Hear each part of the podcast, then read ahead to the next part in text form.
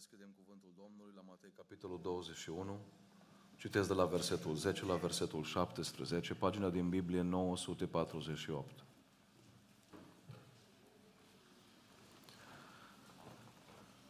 Când a intrat în Ierusalim, toată cetatea s-a pus în mișcare și fiecare zicea, Cine este acesta? Este Isus, prorocul din Nazaretul Galilei, răspundeau noroadele. Iisus a intrat în templul lui Dumnezeu. A dat afară pe toți cei ce vindeau și cumpărau în templu, a răsturnat mesele schimbătorilor de bani și scaunele celor ce vindeau porumbei și le-a zis, este scris, casa mea se va chema o casă de rugăciune, dar voi ați făcut din ea o peșteră de tâlhare. Niște orbi și șchiope au venit la el în templu și el i-a vindecat. Dar preoții cei mai de seamă și cărturarii, când au văzut minunile pe care le făcea și pe copii strigând în templu și zicând, Osana fiului David, s-au umplut de mânie. Și i-au zis, auzi ce zic aceștia? Da, le-a răspuns Iisus. Oare n-aș citit niciodată cuvintele acestea? Tu ai scos laudă din gura pruncilor și din gura celor ce sug? Și lăsându-i, a ieșit din cetate și s-a îndreptat spre Betania și a rămas acolo. Amin. Vă invit cu respect să ocupați locurile pe cei care aveți loc. Dați-mi voie să apreciez efortul fiecăruia de a veni în această seară la casa Domnului, unii dintre dumneavoastră pentru prima dată. Faptul că unii stați în picioare, alții acolo pe scări, mă responsabilizează lucrul acesta și îmi dau seama că sunt atât de mic în fața unei mulțimi așa de mari și am nevoie de cineva care are experiență în a hrăni mulțimile. Și acesta este Isus Hristos. Iubiții mei, suntem într-un an nou și mă bucur să văd Biserica Maranata plină în anul 2024. Să știți că dacă ne-ar fi bisericile așa în fiecare duminică, s-ar închide penitenciarele.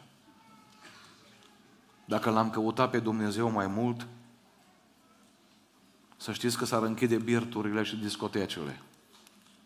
Citesc cartea în lumina eternității a lui Leonard Ravenhill, vă recomand cu toată inima, și spunea el în anii 30-40, când a început marea trezire în Anglia, prin tineri simpli evangeliști care mergeau pe jos și predicau Evanghelia, se închideau birturi și baruri în urma noastră și Dumnezeu lucra cu putere.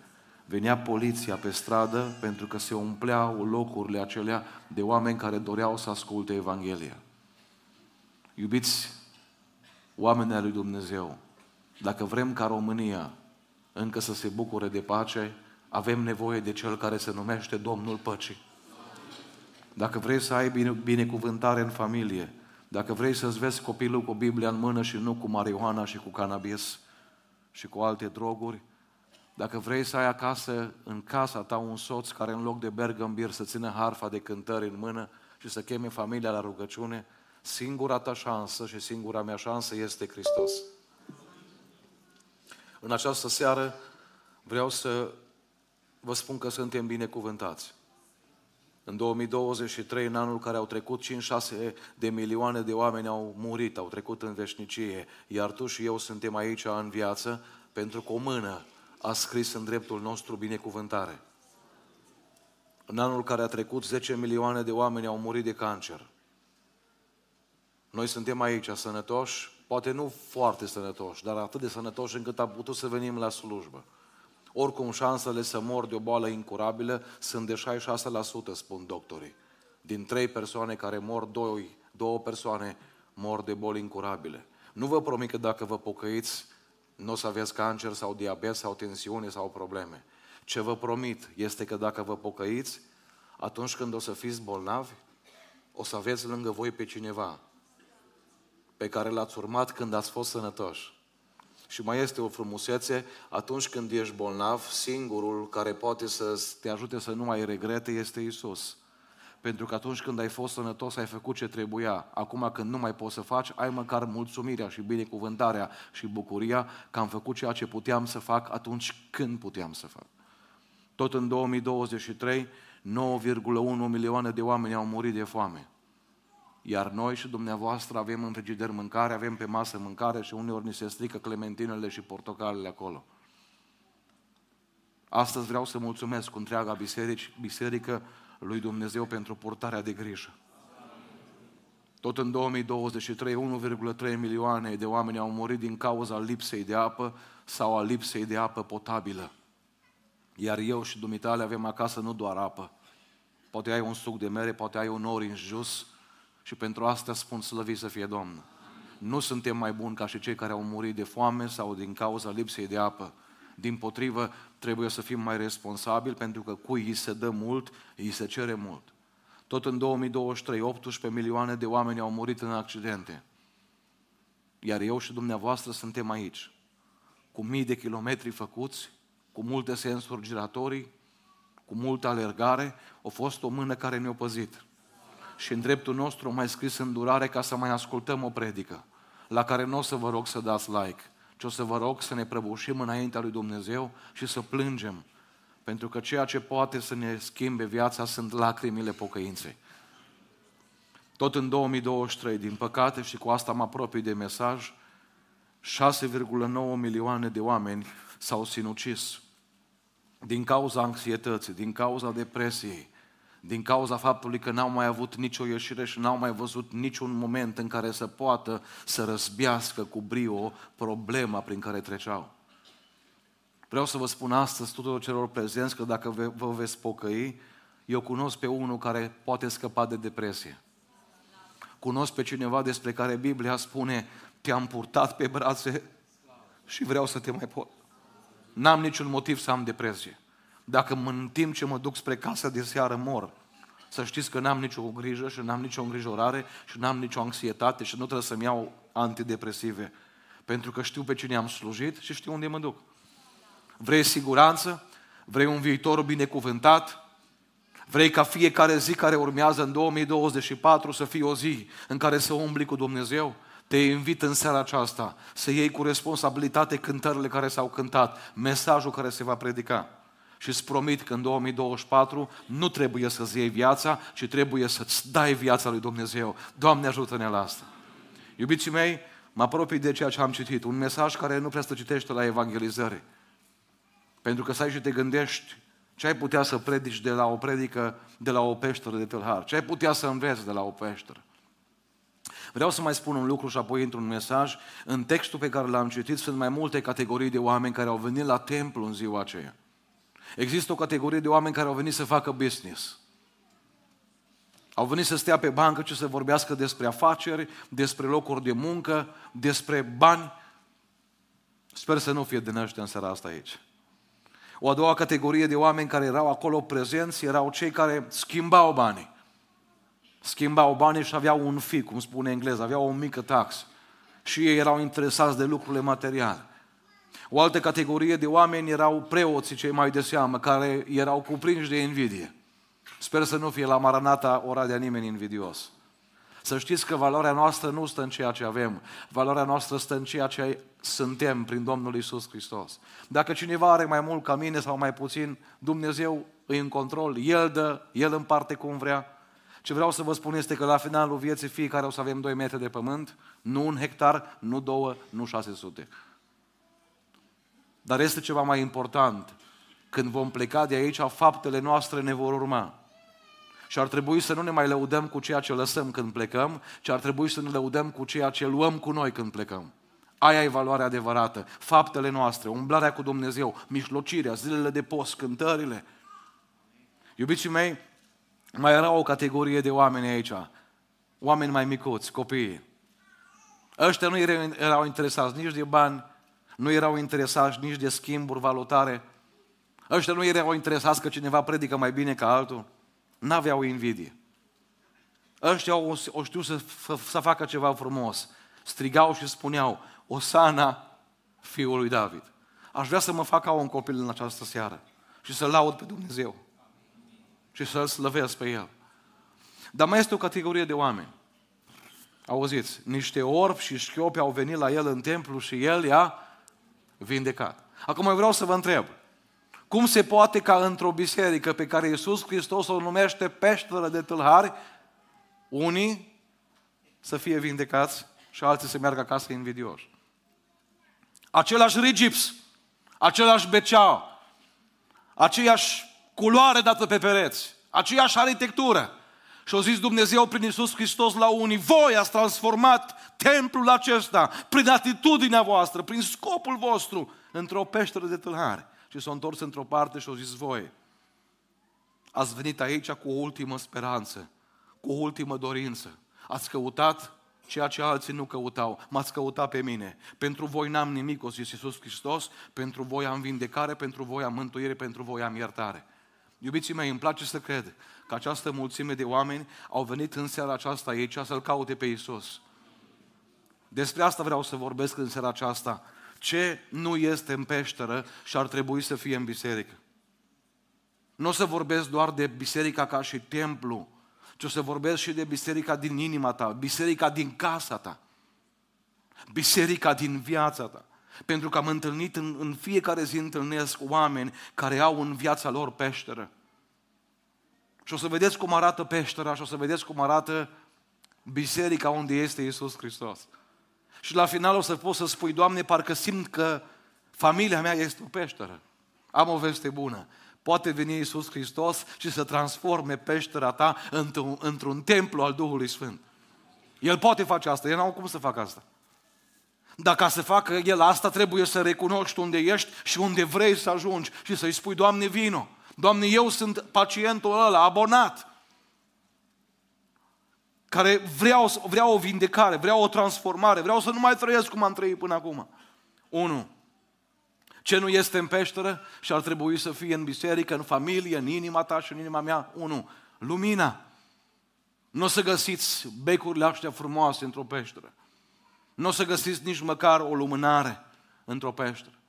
În peșteră sunt lilieci, insecte, scorpioni, rozătoare, broaște, șerpi și opârle, pentru că aceste vietăți iubesc întunericul. Și Biblia ne spune că lumea zace în întuneric. Lumea zace în întuneric. Dar ascultați vestea bună, Ioan 8 cu 12. Iisus le-a vorbit din nou și a zis, eu sunt lumina lumii. Cine mă urmează pe mine nu va umbla în întuneric, ci va avea lumina vieții. Și acum aveți spune, bun, deci numai Iisus e lumina. Nu. În momentul când te întâlnești cu Iisus, se întâmplă ceva. Din lumina Lui primești și tu lumină. Nu trebuie să stai stresat să vină lumina de la Ierusalim. Să prinzi și tu ceva. Nu. Când te întâlnești cu Iisus, se întâmplă Matei 5 cu 14. Voi sunteți lumina lumii. O cetate așezată pe un munte nu poate să rămână ascunsă. Iubiții mei, vestea tristă pe care vă dau astăzi este că diavolul iubește întunericul. Biblia spune în 1 Ioan 2 cu 9, o simplu, o simplu, un simplu test, să văd dacă sunt în lumină sau sunt în peșteră.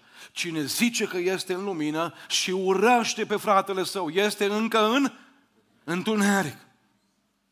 Am fost într-o zi de decembrie în 2017, când a trebuit să lucrez cu actele pentru înființarea actelor de la Miros de Cer, la o avocată în Deva. V-am spus de ce, ca să nu credeți că am, am băgat pe cineva în tribunal.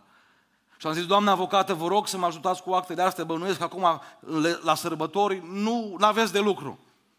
Toată lumea e în post, toată lumea iartă, toată lumea iubește. Și au zis, domnul pastor, vă înșelați. Acum am mai mult de lucru, zice. Am o grămadă de pacienți care mi-au zis clar, nu vreau revelion fără să câștig pământul înapoi. Nu vreau Crăciunul fără să-mi câștig averea înapoi. Iubiții mei, știți câtă ură este în lumea asta? Știți câtă neiertare este în lumea asta? O venit cineva la Iisus și a zis, Doamne, spune fratele meu să împartă cu mine pământul, moștenirea. O pleca tata, fratele meu nu mai vrea să împartă cu mine. Totul numai lui. Nu pot să mă bucur de nimic, zice, până nu punem liniarul. Doamne, fii topograf. Eu astăzi spun, Doamne, fii mântuitor, nu topograf. Că Iisus nu, nu a venit să ne împartă pământul, a venit să ne împartă cerul. Iubiții mei, 1 uh, Ioan 2 cu 10, Biblia spune că se întâmplă ceva frumos în momentul când iubești pe fratele tău. Cine iubește pe fratele său. Puneți aici mama, soacra, puneți aici cumnatul. Puneți aici pe ăla care vine și spune, mami, ți-am găsit loc la azil. Cu o mamă crește 10 prunci și 10 prunci nu pot să aibă grijă de mamă la bătrâneț. Să știți că și eu am început să tremur când mă gândesc și văd că stau prunce pe telefon, păi mor acolo lângă ei. Ei cu TikTok-ul, tu cu cancerul. Acolo, acolo îți dai Duhul lângă ei, la cât de ocupați îs. Ne-au sunat doi din Austria și au zis, doamnelor de la miros de cer, nu puteți să ne vizitați tata, că e în sărăcie, e bolnav. Zic, mă, voi sunteți în Austria. Noi să vă vizităm tata. Dar voi ce faceți? Păi noi facem bani, zice. Noi facem bani, nu avem timp de tata și de mama. Uitați ce spune aici. Cine iubește pe fratele său rămâne în... Iese din peșteră. În momentul când ierți, în momentul când te împași cu cineva, în momentul când în viața ta coboară lumina lui Dumnezeu, spune Biblia, în el nu mai este niciun prilej de potignire. Următorul verset. Ce spune? Dar cine urăște pe fratele său este în întuneric, umblă în întuneric și nu știe încotro merge. Poate ai ajuns să-ți urăști nevasta, poate ai ajuns să-ți urăști profesorul de la școală, poate ai ajuns să-ți urăști directorul. Cine știe cu ce ură te-a cucerit diavolul? Vreau să spun astăzi ceva foarte important. Ura te va măcina. Doctorii spun că mai bine de jumătate din factorii care produc bolile în corpul nostru vin din cauza factorilor psihologici și psihici din viața noastră.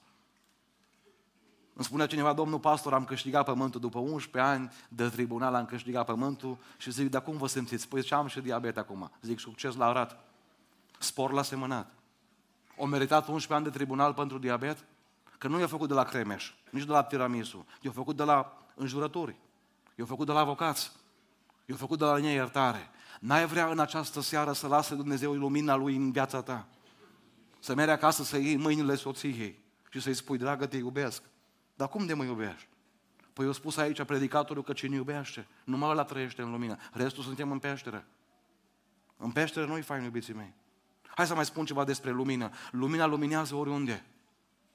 N-am pățit în viața mea să aprind un bec sau o lumânare și să zic că lumânarea nu pot să, să ard pentru că e prea mare întunericul. Ați pățit vreodată? Nici o lumânare din lumea asta nu se plânge că e prea mult întuneric. Apoi, uh, iubiții mei, o lumânare se topește în timp ce luminează, se consumă. Spuneam azi dimineața la noi la biserică, foarte mulți vor să facă lumină cu focul altuia. Cu focul altuia. Nu, în momentul când luminez pentru Hristos, mă consum pentru o cauză bună. În momentul când luminez pentru Hristos, ard, am pasiune, am dedicare, am sacrificiu. Te rog astăzi în numele Domnului, nu fi o lumânare doar de design. A fost o pană de curent mare în Londra, a fost anunțată pana de curent, dar unii nu au luat-o în considerare cu seriozitate. Și când au văzut că totuși nu-i de glumă, ori mers oamenii și ce mai rămas acolo, lumânările au băgat în sacoșă și când se meargă acasă, nu o să aprins niciuna, că scria pe ele lumânare de design. Mă rog astăzi niciunul din voi să nu fiți lumânare de design. Să fiți o lumânare care arde, care se consumă, care trăiește pentru Dumnezeu. Spunea Nicolae Iorga, lemnul bun, lemnul rău, aceeași cenușă, dar nu aceeași ardere. Aceeași cenușă, dar nu aceeași ardere. Iubiții mei, când lumânarea se termină, pot spune cei prezenți la mormântarea mea, uitându-se la ceara care a rămas, că o meritat arderea? Că m-am consumat pentru o cauză bună? Că m-am consumat să cresc copii pentru Hristos? Că m-am consumat să cresc oameni în societate care să aducă cinste? Sau o să zică, decât ca pocăitul ăsta, mai bine lasă-mă cu măs. Decât ca și el, mai bine cu măs. Tu te vei consuma pentru ceva. Pasiunea ta va fi ori pentru lucrurile lumești, ori pentru lucrurile spirituale. Dar te întreb astăzi, apropiindu-mă de încheierea primului punct, câte din lucrurile pentru care ne consumăm ne vor fi de valoare în ziua plecării noastre de aici? Câte din lucrurile pentru care am ars vor conta cu adevărat când vom pleca de aici? Iubiții mei, o plecat John Geddy din Canada în Vanuatu, la canibali, în 1848. S-a ridicat în picioare și a zis, frate păstor, într-o biserică din Canada, m-am hotărât să mă duc la canibali. S-a uitat câțiva la el, că tot timpul, în fiecare biserică sunt în ăștia care ucid visele altora. N-ați observat? Nu știu dacă aveți și vă, dacă nu vă dăm noi câțiva. Cum ai spus că ai o, o, un proiect, el nu mă gică contra tot timpul. La el nimic nu-i bine. Și au zis, am un proiect, zice, am, am pe inimă să mă duc să convertez canibalii ăia, să-i aduc la creștinism. I s-a spus, vezi că au murit alții înaintea ta. El nu, nu contează ce, eu mă duc. În 1848, ca să scurtez, au ajuns în Vanuatu. Timp de 24 de ani, au muncit cu mâinile lui. o construit biserică, au făcut evangelizare, i-au ajutat pe canibal să... I-au învățat pe sălbaticii ăia de la zero, le-au spus despre Iisus Hristos. După 24 de ani de stres, de sacrificiu, de lacrimi, de muncă, au murit. În cinstea lui, canibalii, foștii canibali, o scris o inscripție pe biserica pe care a construit-o John Geddy și el spunea așa, inscripția asta spunea așa, când John a ajuns aici, nu era lumină. Când a plecat, nu mai era întuneric. O viață trăită cu folos. Nu în peșteră, nu în probleme, nu în abuzuri, nu în bătăi, ci în folos pentru Dumnezeu, pentru că El ne dă lumina nouă ca să o împărțim și altora. Doamne ajută-ne la asta. Doi, ce nu este în peșteră și ar trebui să fie în biserică, în familie, în inima ta și în inima mea, căldură. Nu o să găsiți în peșteră șemineu. Nu o să găsiți în peșteră uh, încălzire în pardoseală. În peșteră e frig.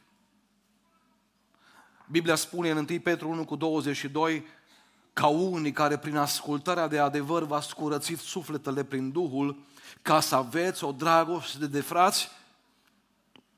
Știți că este și dragoste prefăcută. Îți din ăștia care te iubesc, dar numai like îți dau. Când ești în spital, nu te mai caută nimeni. Îmi spunea un băiat care a ajuns în șapte operații, Dumnezeu l-a trecut până multe ca să îl scoată din anturajul vechi, să-l aducă în biserică, 28 de șuruburi în picior. Îmi spunea Cristi, stricam mii de euro pe lună cu prietenii, cu gașca, cu anturajul meu. Când am fost în spital, când am ajuns în operații, când am ajuns în șuruburi, Cristi, n-așteptam să mă viziteze, dar măcar un bip, măcar un mesaj. Nu m-a căutat nimeni. O zis, m-au căutat frații, surorile, biserica și familia, atât.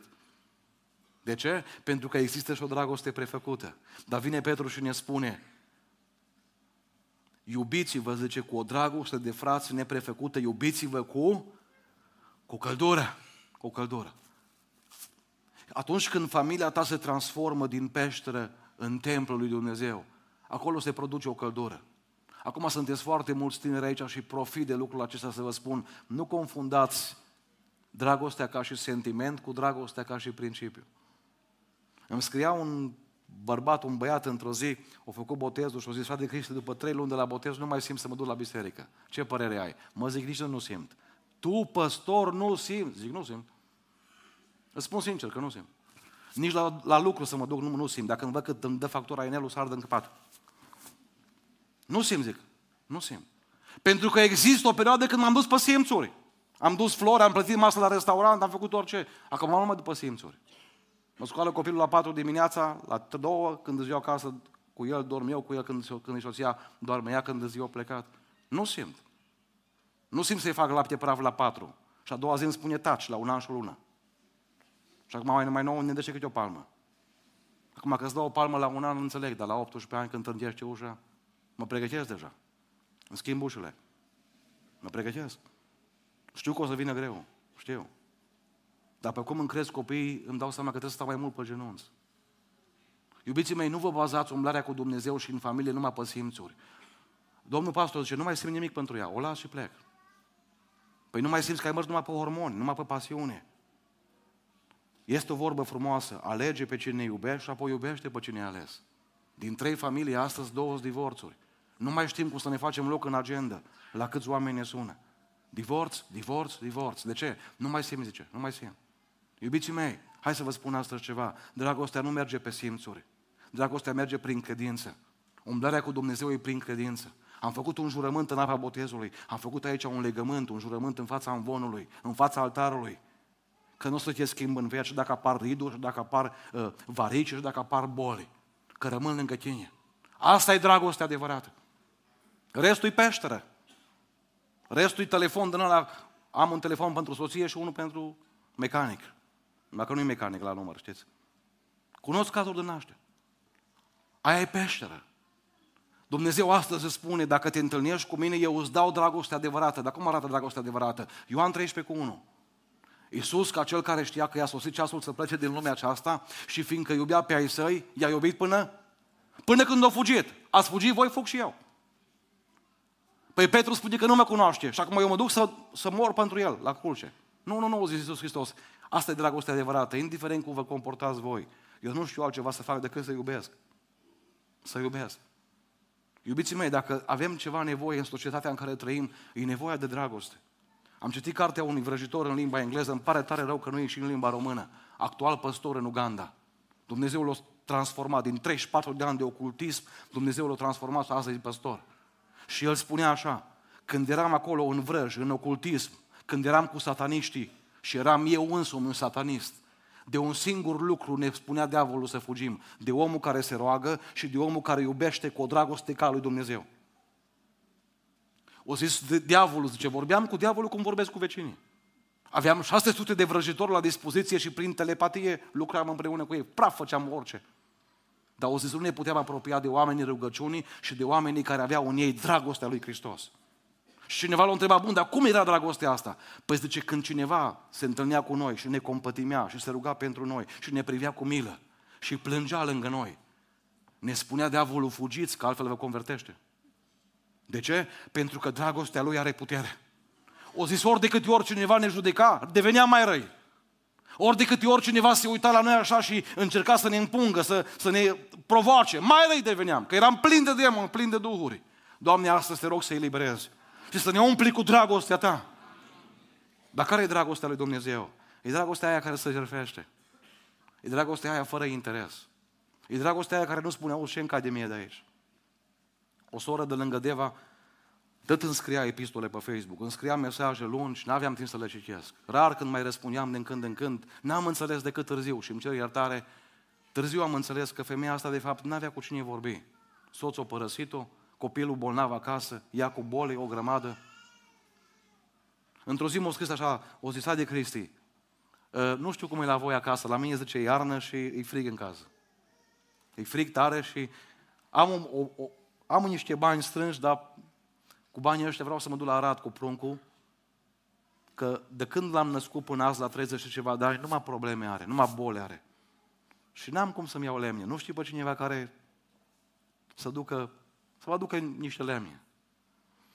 Mă, am zis, mă, hai să dau un telefon. Am dat un telefon la ceva băieți care se ocupă cu lemn și am zis, nu vreți să faceți un bine, să vă dați 10 la pe luna asta. Duceți o camionetă de lemne. Acum nu știu dacă o mărs că eu suna boariu sau o mărs din dragoste. Asta nu, Domnul știe. Dar știu comerț.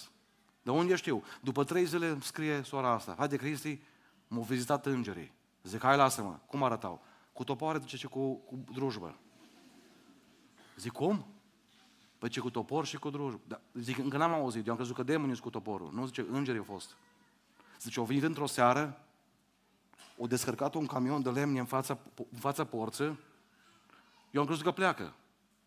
Eu mă uitam numai pe geam. Ori întors camionul invers, o dat drumul la faruri pe lemne, o scos drujbe dinăuntru și topoare, mi l-o crăpat toate, mi l-o tăiat perfect. Și la final au zis, sora Zena zice, ă, vă supărați dacă vi le ce aranjăm? Frate Cristi, nu-i cunosc și nu mă cunosc. Nu știu dacă să ia pe care i-ai trimis tu, dacă ai spus tu ceva, dar zice să le spui așa numai. Mortopit cu dragostea lor și până în ziua morții o să mă rog pentru oamenii ăștia. Frate Cristi, e așa de fain în casă, zice, e așa de fain cu, cu băiatul meu să mâncăm la căldură. Parcă e altcumva viața, zice. Nu, nu știu, nu, nu știu ce a fost, dar știu că cu dragostea lor, lor mi-a schimbat casa, mi-a schimbat viața. Știți cât o mai trăit sora Zina? Trei săptămâni.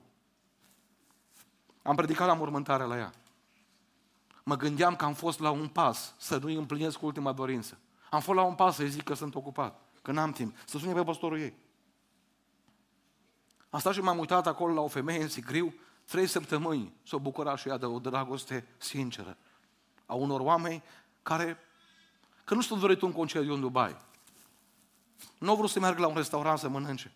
Au vrut numai niște lemne. Știți că pentru unii călduri au ajuns în confort în România din 2023-2024? Mă uit aici, văd o mulțime de tineri. În loc să mergi să faci sală, să faci fitness, du-te ia o drujbă și un topor și du niște lemne la cei care n-au. Du-te ia un hârleț, du-te ia o sapă și sapă la o grădină la cineva. Du-te la o mamă istovită cu 8-10 prunci și spune la mama aia, din dragoste, auzi, iau eu copiii ăștia și scot mâinile la mol, ca să te odihnești tu un pic, să mai respiri și tu. Am întâlnit mame în țara asta. Au crescut o casă de prunci. Nu au avut o zi de concediu. Știți de ce? Că nu a mers nimeni să zică, auzi, hai să iei o pauză. Uite aici, zice, 1000 de euro, du-te o săptămână cu soțul undeva, ne ocupăm noi de prunci ăștia. Iubiții mei, ascultați-mă. Cea mai, cel mai, cea mai ieftină dragoste, iubire, e like-ul. N-ajută pe nimeni. Numai mărește contorul la Facebook și acțiunile. Atât face. Nu ne-a chemat Dumnezeu să dăm like-uri. Ne-a chemat Dumnezeu să ajutăm, să ne implicăm. Asta vreau să spun astăzi. Dacă te pocăiești în seara asta, vei găsi aici la Maranata o biserică care te va înconjura cu dragoste. Ați auzit ce frumos ne-am rugat mai înainte pentru cei doi, cele două persoane care se necază în probleme. Știți că sunt la Marie Curie în București mame care au copii cu care se dă șase luni de zile cu cancer, de un an, de doi. Și nu îi înconjoară nimeni cu rugăciuni, că n-au o comunitate, n-au o familie. O spus Iisus Hristos în momentul când mă iubiți pe mine, faceți parte din familia mea. Și familia simte. Familia se roagă. Spun câteva versuri despre dragostea adevărată, care tare mult îmi plac. Dragostea care nu doare, n-are roadă, nu mai floare. N-are lacrimi, ci înșelare. N-are viață, nu mai pare. Dragostea care nu plânge, nu se aprinde, ci se stinge. Nu se înalță, ci coboară. Nu învie, ci omoară. Dragostea ce nu-i fierbinte, nu te crede, ci te minte. Nu e în soare, ci e în ceață. Nu încălzește, ci îngheață. Dragostea ce nu-i curată nu trezește, ci îmbată. Nu rămâne, ci trădează. Nu înălbește, ci întinează. Numai dragostea divină nu te arde, ci te alină. Nu te lasă, ci te ține orice trece și orice vine. Numai dragostea frumoasă, legământul nu și lasă și cu luna nu-și desparte nici în viață, nici în moarte. Ascultă-mă, diavolul nu o să-ți dea dragostea asta niciodată. Dar cunosc pe cineva, pe Iisus Hristos, care în momentul când te întâlnești cu El, îți dă dragoste Lui, îți dă din Duhul Lui. Aveți stăruință, avem și noi stăruință, ne bucurăm. O lună întreagă am predicat numai despre Duhul Sfânt la noi, toți slujitorii, în ianuarie. Să motivăm biserica să vină la rugăciune. Pentru că atunci când stau în părtășie cu Dumnezeu, din El, cel care nu are dragoste, ci este dragoste, coboară în inima mea dragoste. Și pot să iubesc, și pot să iert, și pot să calc peste mine. Și pot să nu răspund la mesaj cu ură, ci pot să răspund cu un mesaj frumos. Doamne ajută-ne la asta. Ce nu mai găsesc în peșteră, ci găsesc în biserică? Mâncare. Nu o să găsiți struguri, nici piersici, nu o să găsiți nici castraveți, nici roșii în peșteră. Pentru că mediul acela din peșteră nu face să poată crește legumele sau fructele. Tot ce poți să mănânci în peșteră îi nădejde înșelătoare. Ieremia 7 cu 8. Dar iată, o zis aici Ieremia, că voi vă hrăniți cu nădejde înșelătoare, care nu slujesc la nimic. Știți care sunt nădejdele înșelătoare? Auzi, domnul pastor, dar merem noi în rai și fără biserică. Nu merg fără biserică, ascultă-mă că nu merg. Să poate și fără rugăciune și fără bocier, să poate, să poate și fără mâine la cor, să poate și fără mâine la, la adunare, să poate și fără mâine la milostenie. Parcare, dar voi aveți mașini, ce să fac eu, zice? Voi pulsați, eu nu mă profit. Să poate și fără mine. Așa nădejde înșelătoare. Nădejde înșelătoare. Iubiții mei, Biblia spune în Luca 12 cu 18 că era un bogat la care i-a rodit are mult țarină.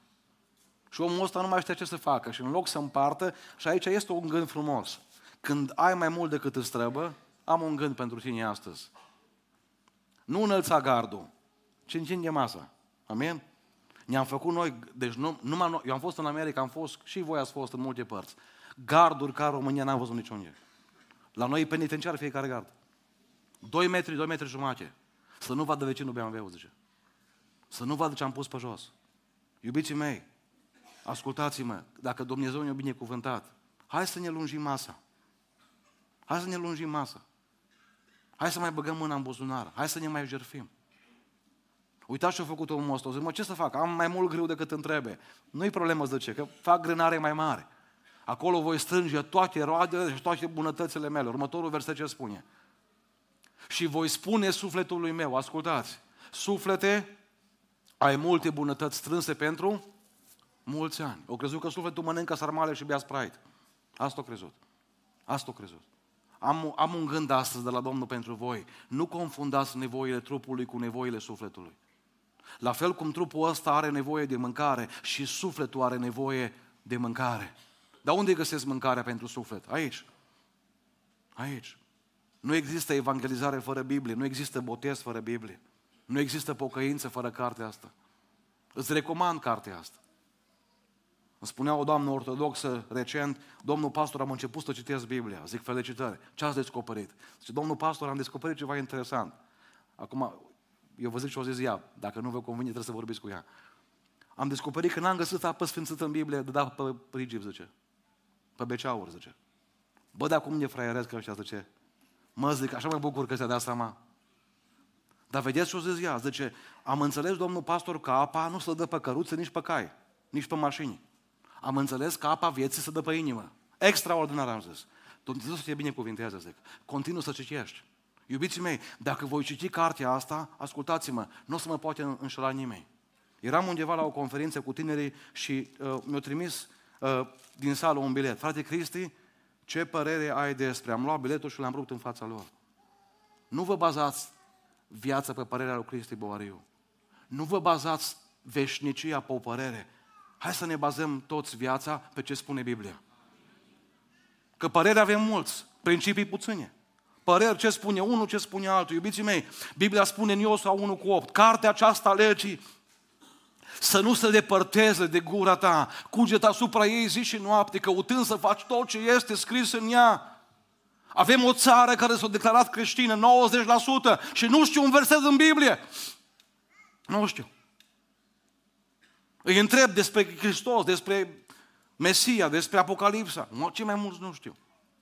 Dar știu cât a făcut Barcelona cu Real. Știu cât a făcut Dinamo și Steaua, toate le știu, și politicieni și tot știu. N-ați vrea din seara asta să punem mâna pe cartea asta. În peșteră nu este mâncare pentru suflet. Dar în biserică vei găsi cuvântul lui Dumnezeu. Îl vei găsi pe Iisus Hristos. Citeam despre faptul că în Germania, în secolul XVII, la o margine de sat, o familie, nu știu, șase, șapte copii aproximativ, toți copiii erau lângă mama și soțul, mama își trăia ultimile clipe, destul de tânără era mama. Însă din cauza lipsei de tratament, știți cum era medicina atunci, dezastru, mureau oamenii pe cape, de cine prindea 60 de ani era erou. Și mama asta în ultimele clipe, uitându-se la copiii aceia micuți, unul după altul, o spus niște cuvinte care m-au marcat foarte mult. O zis, dragii mei copii, v-am strâns o comoară foarte mare. Și copiii așa nevinovați, mami, dar unde e comoara? Că noi suntem săraci, pământ pe jos, mâncăm ce putem. Ce comoară ne-ai strâns? De ce nu ne-a dat-o până acum? Și mama înainte să moară cu ultimele cuvinte, o zis așa, mereți, zice, și deschideți Biblia pe care o avem. Căutați comoara asta în Biblia pe care v-am pregătit-o să vă rămână vouă moștenire. Nu există pagină, o zis mama, pe care să nu o fiu dat cu lacrimi. Unii copii s-au uitat așa ciudat. Noi am crezut că bani, am crezut că e o avere.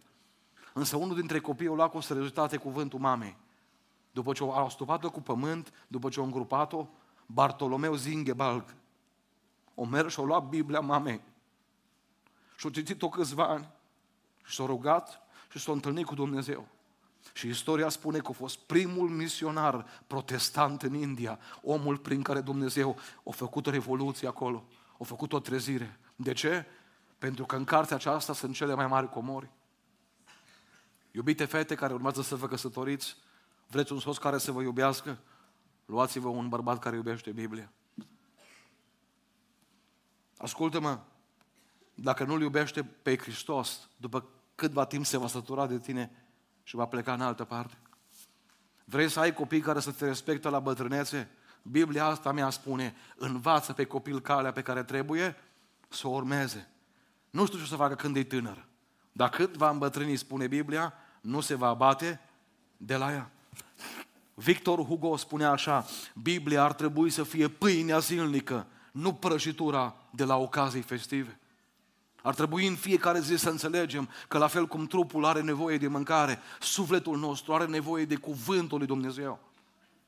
Edmund Burke, mare om de stat englez și orator fără pereche, spune așa, toată viața mea am citit Biblia, dimineața, la prânz și seara și obiceiul acesta mi-a fost de mare folos. Glanston, om de stat englez, fost prim-ministru, în vreo patru rânduri scrie următoarele în prefața unor ediții populare a Bibliei. În singurătatea unei odăițe, în liniștea nopții, pe patul de suferință, în fața morții, pretutindeni, Sfânta Scriptură stă alături de noi, cuvintele ei vindecă și alină, îndreaptă și îndrumă, întăresc și dau îndemn spre tot ce este bun. N-ai vrea de astăzi să citești Biblia? Îmi spunea fata mea a doua, Elisa, sâmbătă, tati, zice, astăzi am citit 60 de capitole din Biblie. N-am pus-o noi, că dacă o puneam să citească cinci, nu cred că citea. Dar o zis, tati, parcă aș vrea să fac o schimbare. Vine stăruința, aș vrea să mă apropii de Domnul mai mult. Și fata asta, la 11 ani, deși am zis, mă, ești prea mică. O zis, tati, zice, nu-s prea mică să citești din Biblie, zice. Ea s-a gândit că apropierea de Dumnezeu, știți cum ce începe? Cu apropierea de Sfânta Carte. Amin? De aceea te rog din această seară să iubești cartea asta. În fiecare dimineață, acolo lângă cafea sau lângă ceai sau lângă sandwich, deschid-o. Nu există să ai o familie binecuvântată fără cartea asta.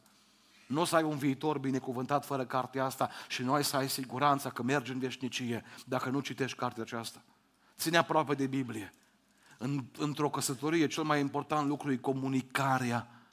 Prin Scriptură, eu, Dumnezeu comunică cu mine și prin rugăciune eu comunic cu Dumnezeu. Și astfel mă apropii de ultimul punct. Ce nu mai este într-o peșteră? Aer. Când veți intra într-o peșteră, veți observa că la un capăt peștera e deschisă. Câțiva metri pătrund de aer, pe cum coborâți mai jos, în galerii. La un moment dat peștera se înfundă și straturile de aer sunt tot mai rarefiate.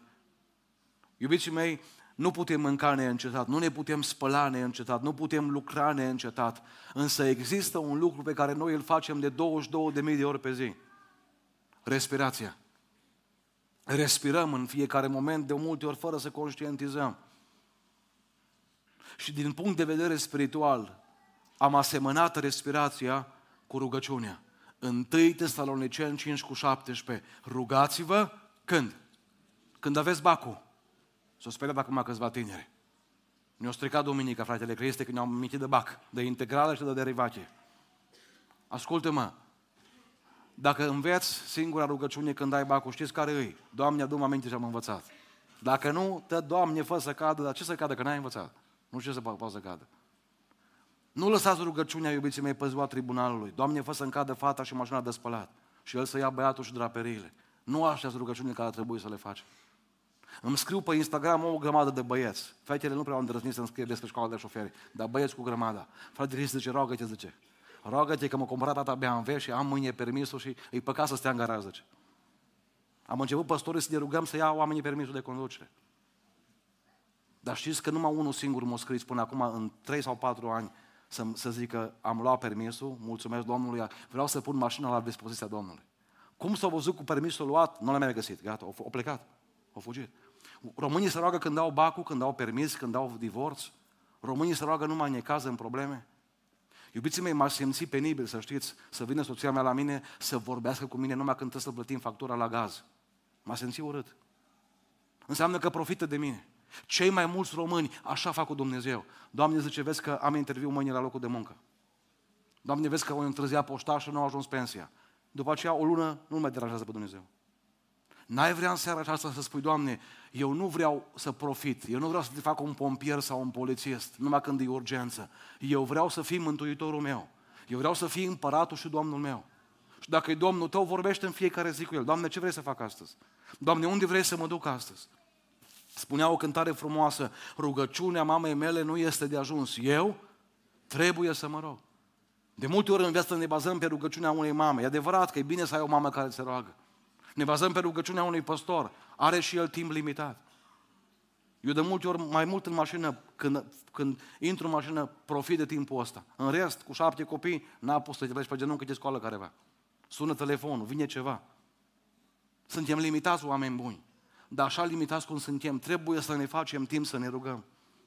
Spunea Leonard Ravenhill, întrezirea din Oldham, dacă nu mă înșel, din Anglia, o înființat o biserică frumoasă, 500 de membri în câțiva ani.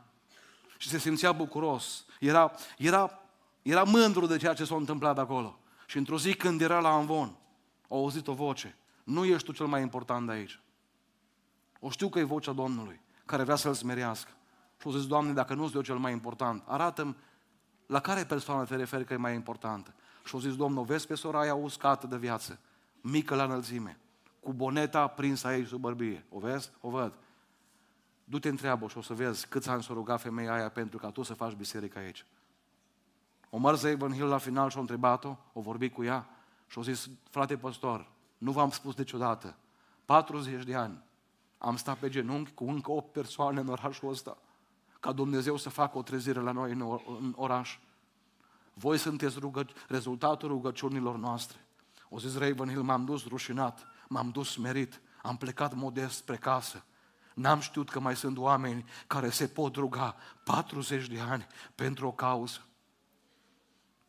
Întreb aici tinerii, cât de mult v-ați rugat pentru căsătorie? Cei care aveți Instagram știți ce înseamnă cuvântul giveaway. Am o veste tristă pentru voi astăzi. Căsătoria nu e un giveaway. Căsătoria nu e o extragere la loto. Căsătoria e binecuvântarea lui Dumnezeu. Dacă îl iei pe Dumnezeu cu tine de la început.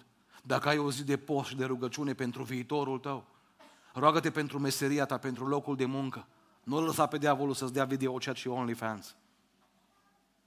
Nu te băga în mizerie, să-ți compromiți trupul și viitorul și viața. Vin la lumină, ieși din peșteră.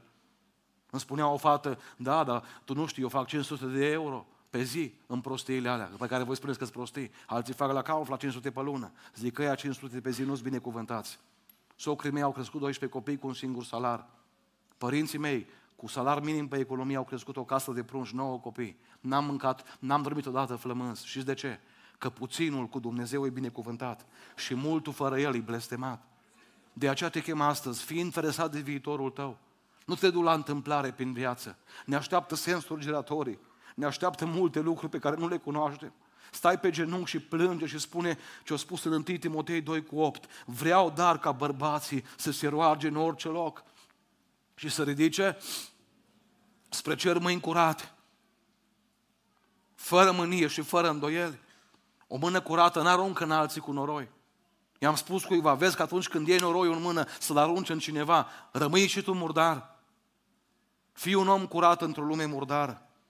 Că Dumnezeu asta vrea. Oamenii care se roagă, oamenii care luptă cu păcatul, care rămân curați, care sunt biruitori. N-ai vrea de astăzi să fii un om al rugăciunii. Cei mai puternici oameni pe care îi știu sunt oamenii care se roagă și sunt ascultați când se roagă. Fii un astfel de om. Eram în Italia, ieșeam de la o biserică obosit după un weekend de slujire și era un tată cu prunc în brațe, mă aștepta acolo la ușă. Mă gândeam în mintea mea, Domnul să mă ierte, mă gândeam, măi, nu are ce mai vreau și tată acestui copil. Și el a zis, frate, nu te supăra, știu că ești obosit, ai stat acolo de vorbă cu unul cu altul și vrei să mergi să te culci, dar vreau să spun ceva, zice. Îl vezi pe băiatul ăsta, zice, îl cheamă Timotei. Vreau numai să spun că are șase ani și se roagă pentru tine. M-am uitat așa, un copil de șase ani se roagă pentru mine. Și o hai să spun ceva despre Timotei, o zis uh, tatăl acesta. Când avea cinci luni în pântecul mamei, o zis doctorii către mama și către tata, avortați-l, că nu o să fie nimic de copilul ăsta. Dacă se naște, se naște cu probleme multe. Și tata și mama au zis, noi nu avortăm, continuăm să ne rugăm. După naștere a intrat direct într-o operație de șapte ore. Au zis medicii, noi nu credem în Dumnezeu vostru, dacă voi credeți, rugați-l să vă ajute. Unul dintre medicii care l-a operat a fost ateu. Când a ieșit din operație, au zis, Dumnezeu vostru a făcut o minune. 45 de zile băiatul ăsta nu a putut să fie ținut în brațe de maică sa. Azi are șase, șase ani și peste 600 de vizite la doctor și deja a trecut prin șapte operații. În timp ce îmi povestea tatăl lucrurile acestea, simțeam că mă topesc. Nu găseam preș să mă bag sub el. Îmi era rușine de mine. Un băiat cu 600 de operații se roagă pentru Cristi Boriu. Am ieșit afară și am plâns în mașină. Și am zis, Doamne, câte din predicile la care te-ai îndurat și mi-ai dat har au fost din cauza lui Timotei. Așa smerit m-am dus spre casă. Și am înțeles că multe din biruințele noastre din viață se datorează unor, unor persoane care poate nu le cunoaștem, dar care se roagă pentru noi. O trecut vreo două, trei luni și am primit un mesaj pe WhatsApp. Era glasul lui Timotei. Frate Cristi, să știi că încă mă rog pentru tine. Nu știu cine se roagă pentru tine. Sunteți aici o grămadă de prieteni. Vreau să spun că cel care te-a invitat se roagă pentru tine. Sunteți aici o grămadă de tineri care aveți în față, vi se pare că aveți viitorul. Vă uitați la cripto, faceți investiții, dați lovitură. Uitați-vă și în cămăruță că este o mamă care stă pe genunchi. Și mereți și sărutați-i mâna. Pentru că multe din biruințele voastre din viață se datorează unor părinți sau unor bunici care stau pe genunchi pentru voi. Viața fără rugăciune e o peșteră. E o izolare. Însă viața cu rugăciune este cu adevărat un templu al lui Dumnezeu. Cu asta vreau să închei cu gândul despre Ilie. Întâi împărați 19 cu 9, o intrat Elie într-o peșteră și a rămas în ea peste noapte. Și cuvântul Domnului a vorbit astfel, întâi împărați 19 cu 9. Ce faci tu aici, Elie? Și Elie răspunde mai multe lucruri. Însă în versetul 11 Domnul îi spune așa, întâi împărați 19 cu 11. Ieși, Ilie, și stai pe munte. Stai pe munte înaintea Domnului. Iubiții mei, vă invit astăzi să ieșim din peșteră. Nu știu, poate neiertarea, poate un divorț, poate un avort, poate o ură, poate o minciună, poate un colaps financiar, poate o boală, poate un orizont care nu se mai deschide și la, poate o ușă la care tot bați și nu vezi nicio mișcare. Am o veste bună să spun. Iisus Hristos te așteaptă să ieși afară. Atunci când ieși afară, prin fața peșterii, o spus acolo Biblia, o trecut un sus blând. Și Ilie o înțeles că e vocea lui Dumnezeu. Și Dumnezeu a zis, Ilie, mai am treabă cu tine. Am văzut în multe inimi, iubiții mei, stând la consiliere cu multe persoane, n-am experiența altor frați de aici, dar am vorbit cu mulți și eu. Oamenii, după ce diavolul îi, îi înșeală să facă fel și fel de păcate, apoi diavolul îi face de râs și apoi le spune ceva. Nu mai e nicio șansă. Am venit de la Deva astăzi. Am condus aproape șapte ore, dus întors cu ce voi face de seară și am venit cu bucurie să spun n-a ascultat vocea diavolului. Poate ești cu o persoană aici cu gânduri de sinucidere. Nici nu mai scrie presa când cineva se aruncă de pe bloc, că nu se mai uită nimeni, că e la ordinea zilei. Vreau să spun astăzi aici că Dumnezeu are un plan și pentru tine. Are o lumină și pentru tine. Are o dragoste cu care te poate înfășura pe dinainte și pe dinapoi. Și dacă nu mă crezi, deschide Biblia să vezi. I-am pironit brațele pe cruce